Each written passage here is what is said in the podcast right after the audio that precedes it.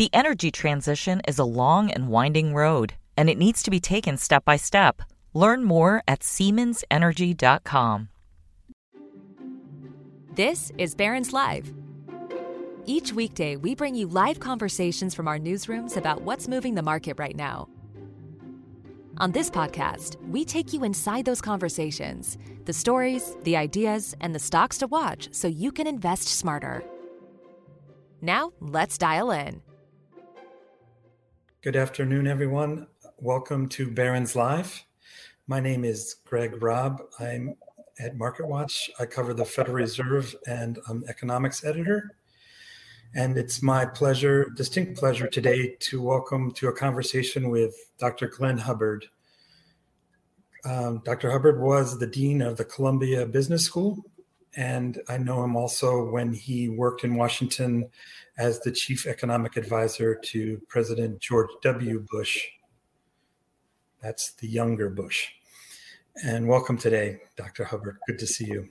Likewise. Thanks for having me. We have a half an hour, and there's a lot on the table, a lot going on, which is good for reporters. But let's get started. Inflation is the name of the game. How convinced are you that the Fed can get inflation down without causing a recession? I think in principle the Fed can do it, but I think it's unlikely. I mean, let's start with where we are. For a long time, the Fed referred to it as transitory, a word which has disappeared into oblivion. But I think what the Fed meant and likely still means is a belief it may go away on its own, that there's not too much tightening required. It's all supply chains. It's not all supply chains. Demand is growing too rapidly. Inflation has seeped through a number of sectors of the economy and into wage bargains, too. All of which is a prelude to saying financial conditions need to tighten substantially. Can the Fed do that without causing a recession? Theoretically, yes, but experience says likely not. So you think the recession will come when rates get a little bit too high, or they're going to have to explore that? Is that your scenario? It is. I think there's two issues. One is, of course, the rate tightening itself. The other is the timing of and extent of quantitative tightening. I know there's sometimes a view that quantitative tightening is just the mirror of quantitative easing. The truth is we don't really know. We don't have the experience, and I suspect it may be bumpier.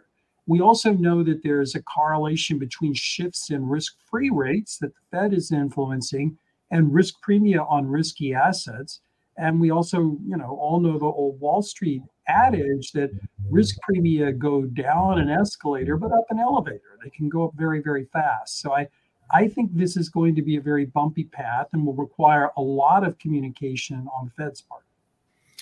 This morning, Fed Chair Powell was testifying, and he said a couple of things of noteworthy, a 1/4 point rate hike coming in March. And then I got the sense that he said careful rate hikes to see how inflation does. And if inflation looks ugly, maybe sometime later this year, the Fed will get more aggressive. I wanted to get your reaction to that kind of playbook. Well, it's what I would have expected him to say. I think that the idea of a 1/4 point rate hike in March was likely even before the Ukraine invasion by Russia. It's certainly more likely now, and the chair has confirmed that. The more questionable part is the timing on addressing inflation. Inflation is a problem, as I say, beyond supply chains, and the terrible events in Ukraine don't really take the need to fight inflation off the table. An issue I would raise with Chair Powell's method of describing the problem is Milton Friedman's old adage that monetary policy works with long and variable lags. And so it's very difficult to have a wait till you see the whites of their eyes view of inflation. So I wish the Fed luck. Where did the Fed go wrong last year? What sense, I know you said transitory, but what was it you think that they were kind of overlooked? Well, I think part of it was overlooking the very large fiscal stimulus that had been put into the economy. and forgetting that even if Build Back Better never became law, which is what looks likely, there was still a lot of other fiscal stimulus built into the pipeline. So I think that was underappreciated at the Fed. And I think that the demand pressures relative to supply were underappreciated by the Fed. And this view, again, the only sense I can make of the word transitory, and Chair Powell has as much said this, is that inflation would go away on its own, meaning it's all these temporary factors. I just don't think that was a correct reading of the data. I think that's where the policy error was. In addition, of course, there was a communication problem surrounding the change in procedures the Fed had done for average inflation targeting. That was never well understood by market participants or the public. So I think there were a number of errors there. Was there anything about QE lasting too long? Do you think that the easing lasted too long there? I do. In fact, let's take the most obvious example in the housing market. So you have the housing market on fire, not just in coastal cities, but throughout the United States, even in markets that had not seen booms before. Why we were continuing to buy mortgage-backed securities in that environment is beyond me, and why we would have continued any form of quantitative easing in a period where we had fiscal stimulus of that magnitude. I think the Fed got stuck on an autopilot of its own making and perhaps inadvertently added fuel to the fire. And of course, now we have the Russian invasion of Ukraine. In what way does that complicate the Fed's life, do you think? Well, in a number of ways, the first of which is obvious on commodity price increases and supply shocks. So the world is obviously focused on oil and gas from Russia, but Russia is very active in a number of industrial commodities, palladium, nickel, aluminum. So I would expect that supply disruptions, supply chain issues, and even in some agricultural commodities like wheat, we'll see very large price increases. That certainly complicates life for the Fed. I don't think it gives the Fed an off-ramp, though, for a strategy of combating inflation, but it does make it much noisier. The second area in which the Fed will be affected is the obvious financial market implications of sanctions against Russia. Whenever you have a world in which there's transactions that have been occurring, you have to assume that both parties in a transaction wanted it or they wouldn't have done it. So cutting them off is bound to have feedbacks. It's not that you, quote, punish Russia and nobody else loses. The question is figuring out where those losses are going to be. Some people have even said, used the term Lehman moment. There's that there's a lot of securities out there that people are going to take losses on. What's your sense? Is that overstating it a little? I don't think we really know, but my guess is it is overstating it in the sense that if you look directly at Russian debt and equities and look at where they're held and the amounts, I think the losses are definitely manageable to the extent there are dollar gaps in counterparty issues. The Fed itself may have to step in dollars, but I don't think this is a Lehman moment. The one sense in which it might be isn't so much financial, but more about public policy, that we had been mispricing a security risk and treating it as if we didn't have to pay the price, meaning higher defense spending, security spending, private investments, whatever. I think we've realized that's wrong, and that's going to be very costly, and it will affect markets and the fisc. And that's the closer to a Lehman moment. I should remind everyone that please submit your questions and we will take questions from listeners. So I really do appreciate that. We have some already that have come in. And I just think on these sanctions, to me, that on the central bank, I think are breathtaking. I was just, never having seen it, covering central banks. It just seems like another chapter in central bank history. This is a seminal moment. I was just wondering what your sense of that was, and what's your view on those? Well, I certainly accept your judgment that this is way out of the line with not only experience but likely expectations of what might have happened.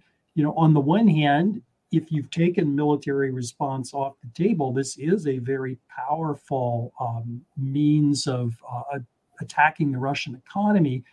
Having said that, the flip side of that is, what are the long-run consequences, both for financial transactions and commercial transactions, even for the payment system itself? Will parties decide that there may be other ways of clearing and settling that become a better idea? We don't know. So I can't second guess whether that is or isn't the right answer. I can say that despite Russia's protestations to the contrary, it is working, and the sanctions will deliver devastating economic damage in Russia. Thank you for that.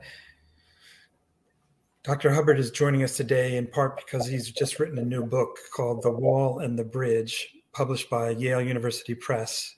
And I just wondered if you could tell us a little bit about why you wrote the book and what the theme of it are. Well, it's a great question. And even tangentially related to the conversation we just had, we take as given as business people or economists that openness is a good thing. Openness to the world in trade and goods and services and ideas. We take as given that openness to technological advance is a good thing. All the way back to Adam Smith at the founding of what today is economics, we've had that view. Here's the problem. All those benefits of openness, growth, prosperity, the sharing of information and goods, that's like the head side of a coin. The tail side of that very same coin, and you cannot avoid it any more than you can with a coin having two sides, is disruption. And every time you have progress and growth through technology or globalization, a number of individuals, communities, some entire nations can be disrupted. When you have disruption, there's a demand in the political process to do something about it.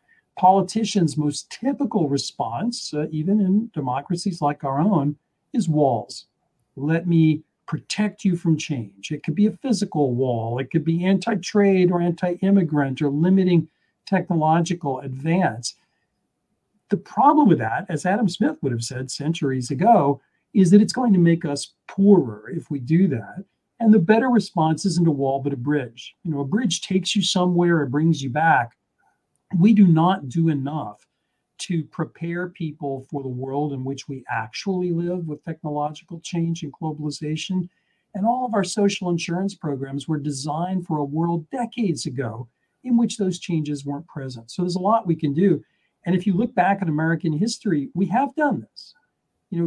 During the middle of the Civil War, Abraham Lincoln manages to pull off land-grant colleges, transcontinental railroad, homesteading, Franklin Roosevelt's GI Bill. We have been able to do this, and I think there are ways in the modern economy that we can. And if we cannot, I think we risk eroding social support for business, killing the golden goose, as it were. Looking at last night, let's look at President Biden's economic platform. And as he expressed last night, and we had the State of the Union message. I mean, there's walls and bridges in that speech, in your mind? Well, I'd say there are walls and some half bridges. The walls are easy. Buy American sort of rhetoric is not inspirational. It doesn't lead to what we're talking about, nor does his rhetoric about buy American presage less inflation, which was the curious argument he seemed to offer.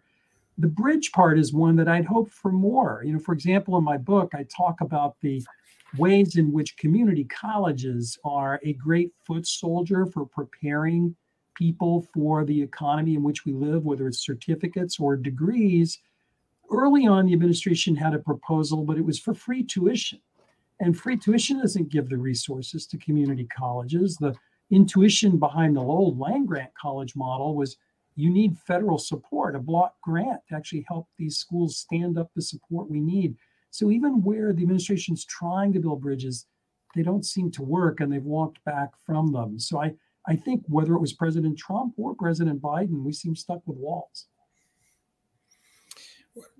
Yeah, it's tricky to – how do you fight inflation as a President Biden? Like, what should his he seems kind of trapped a little bit. What should his response be when to this high inflation? Well, part of it is something he did do, which is acknowledge the problem and that it needs to be addressed. That kind of communication is important, and coming from a leader is important. But I think you have to remind yourself where inflation comes from. We're not experiencing an inflation problem because of gouging monopolies or oil producers or something like that. We're experiencing an inflation problem because we do have these supply pressures, but we've also goosed up demand to be growing faster than supply. And if you ask, well, what could the president do about it? You know, when you're in a hole, step one, stop digging. And so the idea of calling for additional stimulus at a time when demand is growing too fast doesn't seem to be the right idea. So we have a couple of questions that have come in, and I'll take the first one from Dalpat. And this says, how far can the Fed hike interest rates before the Treasury's debt servicing exceeds 3% of GDP? So what are these higher rates will make life a little bit more difficult for the Treasury? They will. I don't know all the numbers in my head, so I can't do the math for him, but I can talk you through it for anybody who has the numbers in front of them. You're right to focus on the Treasury. I know there is a view that the Fed interest rate increases will lead to significant tightening of financial conditions because of private sector leverage, and the Fed won't have to go as far. It's not really the private sector that has been on the big debt binge. It's more the public sector. And indeed, some big borrowers in the private sector have termed their debt out into fixed rate, longer term debt. So the pain to the question is being borne at the Treasury. To me, this raises a political question of does the pressure get very large on the Fed because of budgetary deterioration on the Treasury's part? And by the way, that's not just true in the tightening cycle. Let's suppose you believe that the long-term real interest rate conservatively were between 0 and 1%, which doesn't strike me as a crazy out-of-bounds number, and that inflation returned to the Fed's target at 2%, that says you're looking at 2 to 3% interest rates, which would be well above what the Treasury has been paying. And that's not assuming any kind of doomsday scenario. So we've had a long-term fiscal problem, and it's going to get worse. It was papered over in recent years by low rates, but the questioner's right. That's going to be where the rubber meets the road.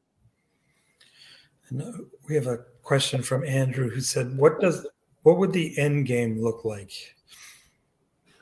For the Fed, yeah. Well, to have an end game means you have to know where victory is. I'm not 100% sure. If the end game is restoring inflation back to 2%, that's going to take a while. Because you do have both these supply and demand pressures.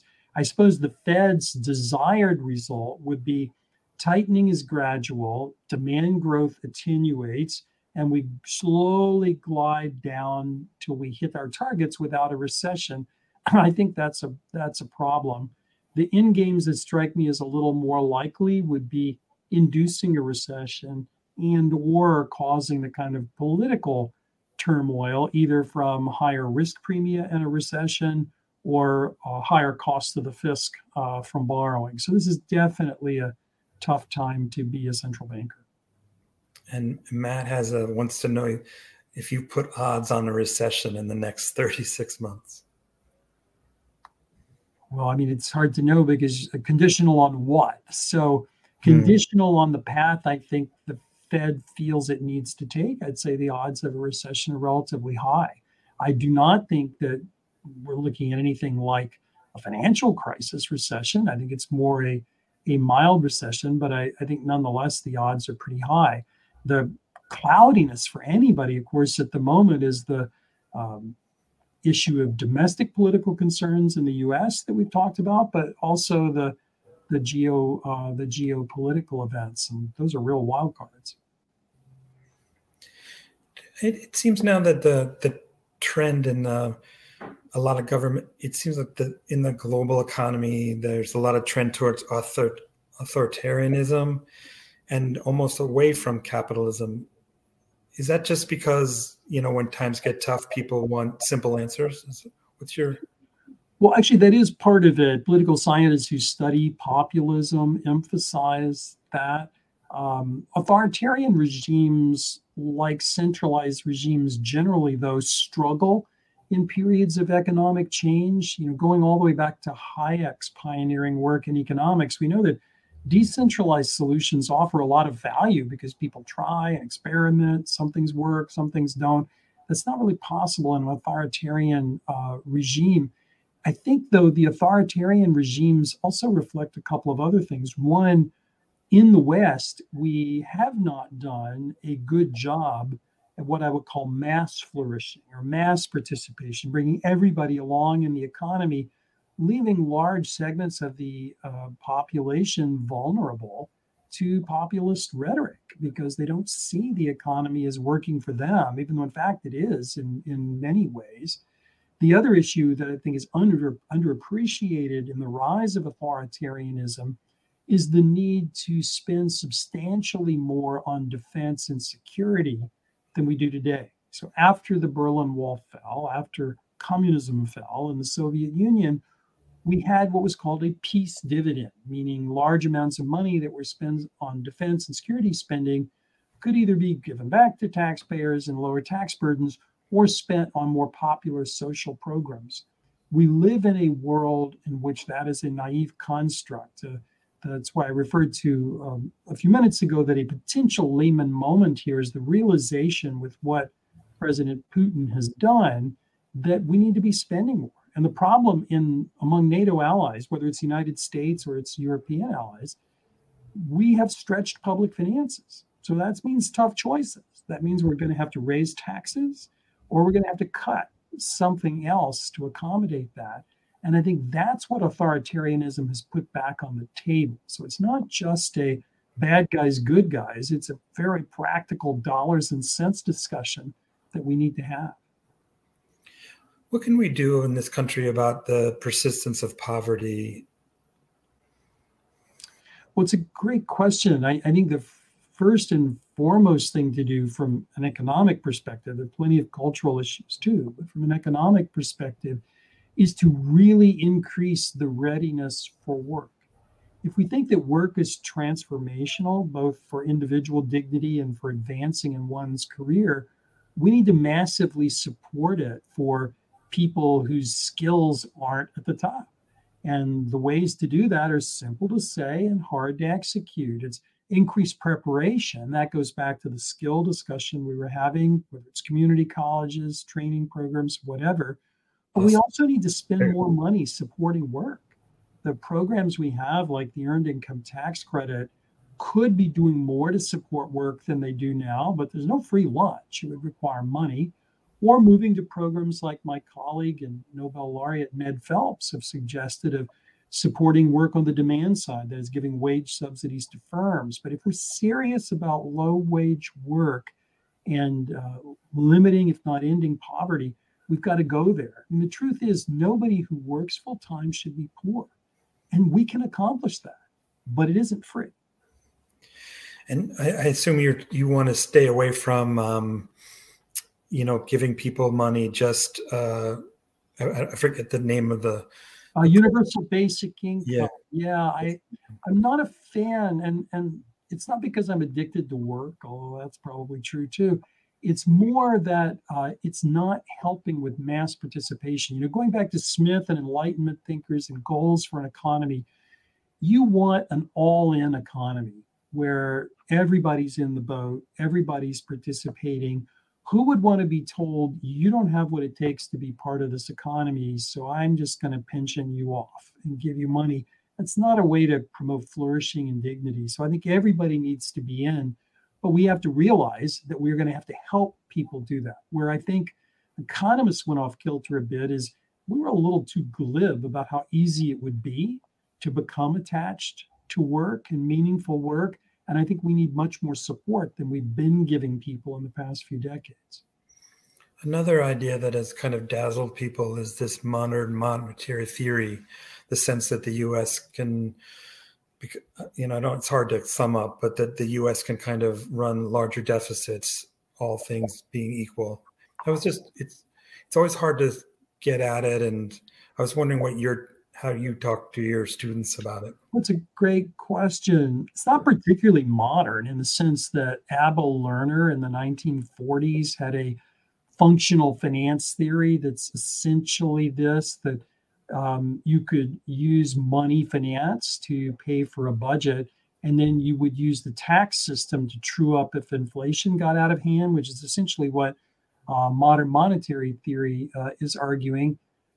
That doesn't really work. You're substituting a political process in the Congress for a highly technocratic, apolitical Federal Reserve. That doesn't strike me as a very good trade.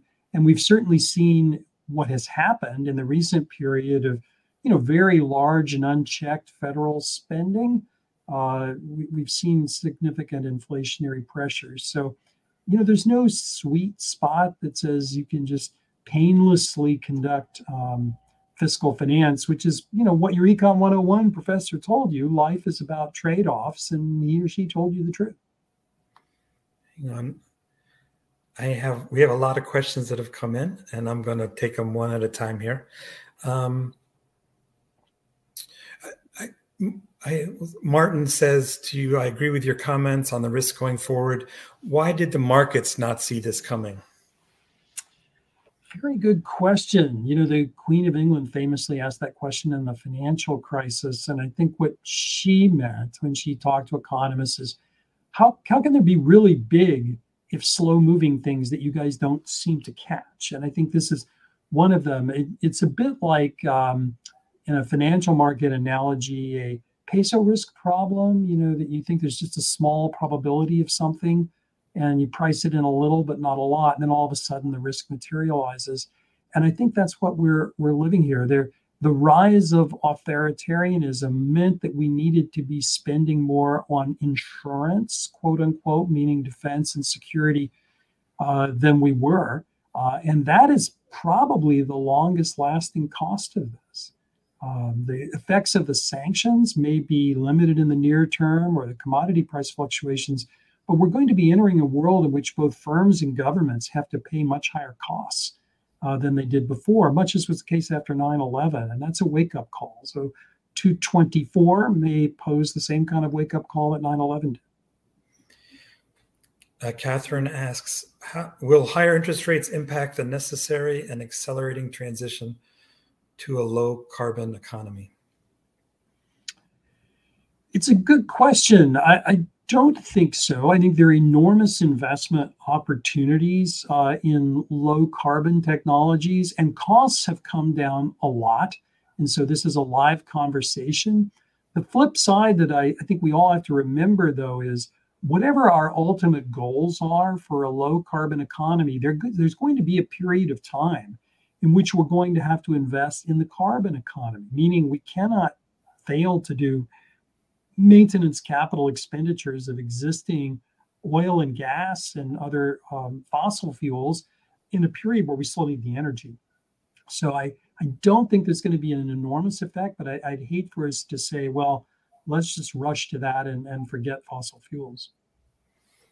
Another question from Hal, and he says, if not by government spending, how do you address the issue of income inequality and the economic suffering, despair of low-income people in a wealthy society? I guess we kind of got at that, but maybe. Well, I agree with the question. So I say we don't have to have a situation where people who are working are poor. We just don't. But what it means is we would have to spend more on preparation and on work supports. And by the way, the net cost of that spending is nowhere near what the gross cost is, because we are already spending money to take care of people. This would be translating some of that spending toward work. I'm less vexed by inequality per se. I mean, the fact that somebody's a billionaire, I don't lose sleep over that.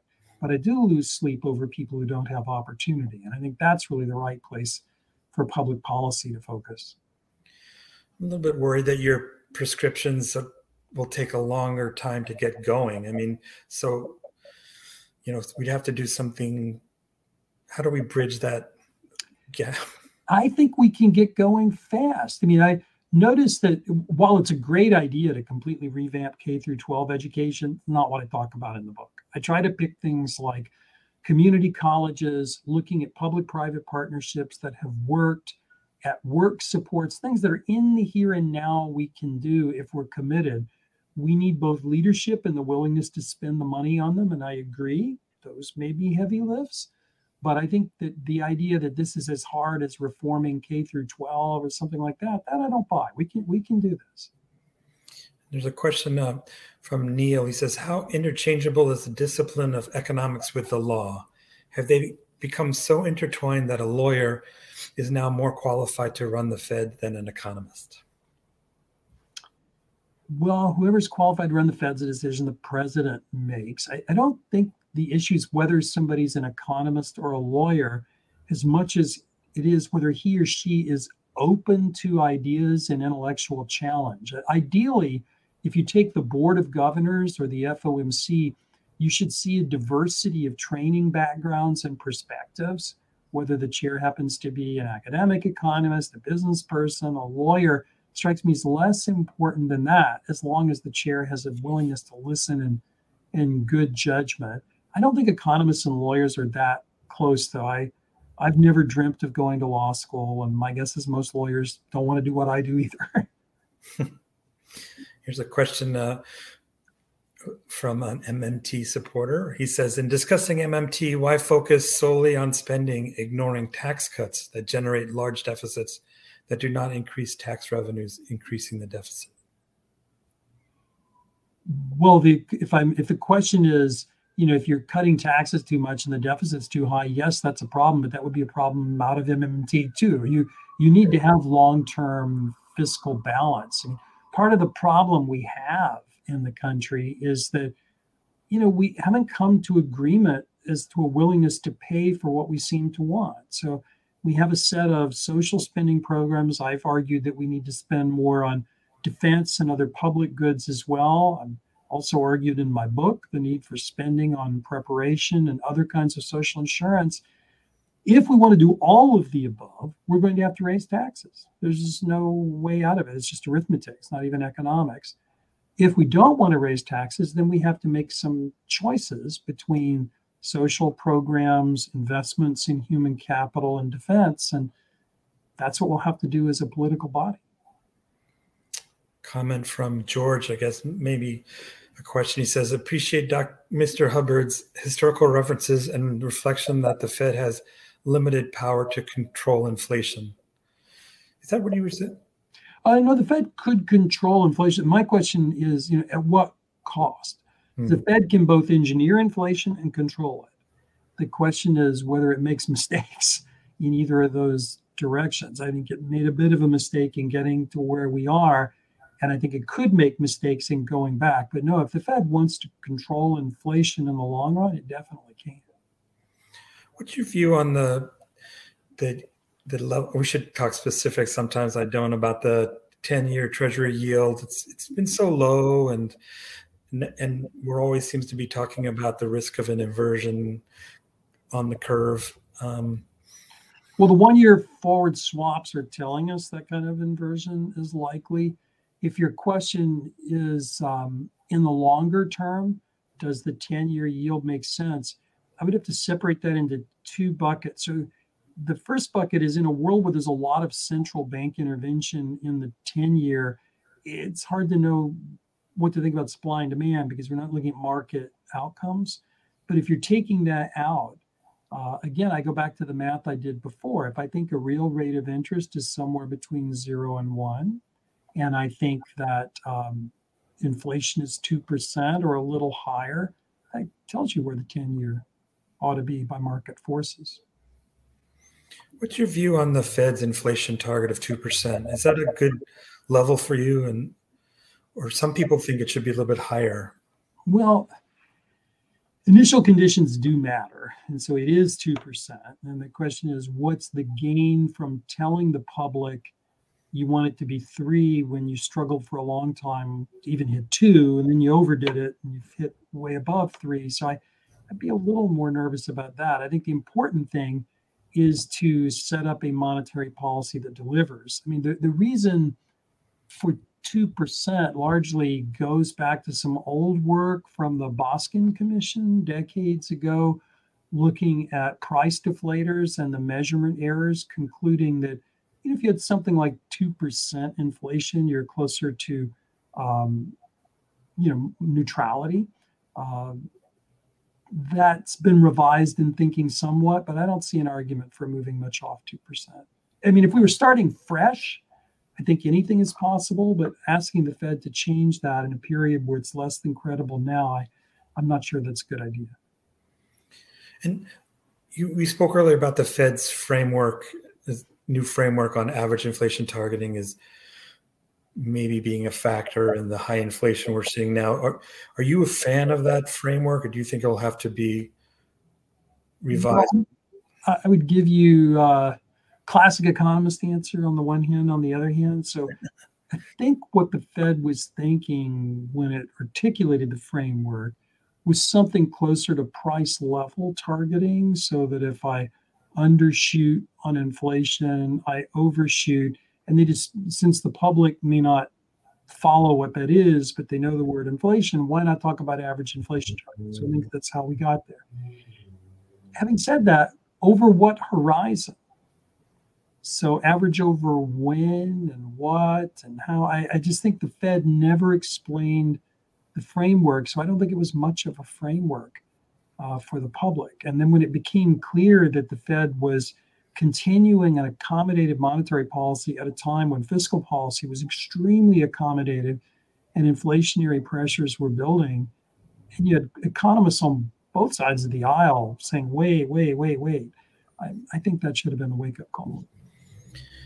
We have time for one more question, and I appreciate all of your time. Regarding Russia and China, from Michael, do you believe we are entering a new phase of global supply relationships, a new Cold War, resulting in the bifurcation of global supply chains, whereby we move away from globalization towards, Western-friendly supply chains? I think that was likely even before the invasion of Ukraine. If you just think about the conflict between the United States and China over technology and standards and general economic philosophy. So I hope we don't, because everyone loses. When you have a collection, you pull something out. Again, this goes back all the way back to Smith. That failure of openness hurts us all. But I do think that's where we're headed. The trick will be to make our regional presence and regional partners as large as possible, meaning from a U.S. perspective, strong economic relations in the European Union, from our South American neighbors, and also our non-China partnerships in Asia. That would be economic job one, I would think. I can't resist. These questions are coming in fast and furious. What taxes would you raise? Richard asks. Well, I would, if I were king, I would start by reforming the tax system. So in other words, I think it would be easier to have a higher tax burden if the U.S. had a different tax system, meaning consumption taxes are much less distorting than our income taxes. So I think given that, just slip into econ speak a minute, deadweight losses from taxes rise with the square of the tax rate, taking distorting taxes we now have and raising them further is not a particularly good idea. But moving to a consumption tax, I think, would permit larger tax receipts. And in fact, if you look at European governments that have much larger governments, it's because of consumption taxes. They don't finance those with high income taxes like in the U.S. And for people interested in reading about economics, the first place to start is Adam Smith's Wealth of Nations.